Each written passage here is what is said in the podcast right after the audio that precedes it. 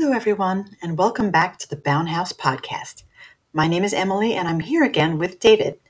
Today, we are honoring National Poetry Month by reading two poems written by Bowne family members.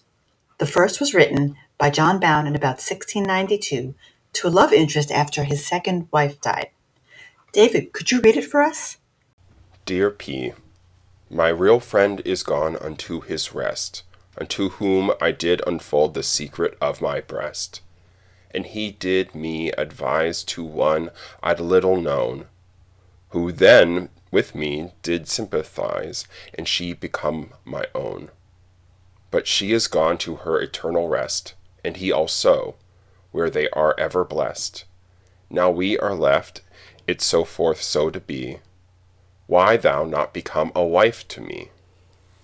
But hearken yet what I desire of thee, it's what in truth may honorable be. Please to give an answer in reality, that I may know what is thy mind to me. I hope I shall in chastity remain, till in truth's order I may thee obtain. Be pleased in true love thy answer for to send, to him resteth in true love thy honest hearted friend. Thank you. Now, our second poem was written by Samuel Bowne Parsons in 1841 to honor the death of one of the Fox oaks.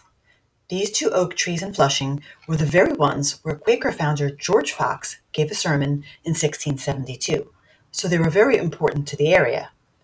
David, could you read it for us?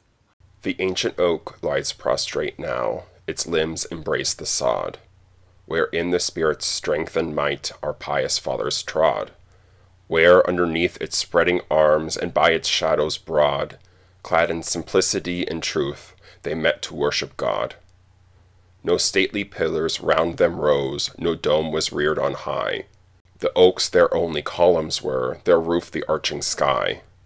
No organ's deep toned notes arose, or vocal songs were heard.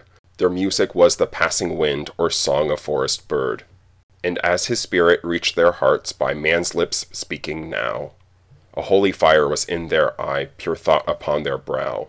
And while in silence deep and still, their souls all glowing were, with heartfelt peace and joy and love, they felt that God was there.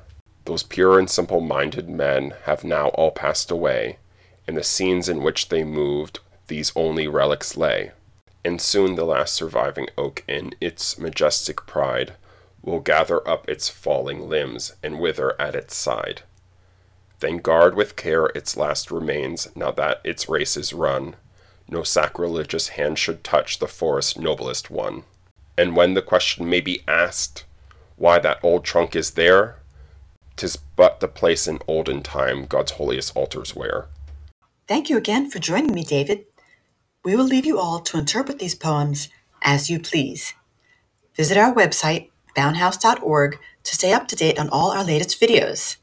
I hope you'll all join us again in two weeks.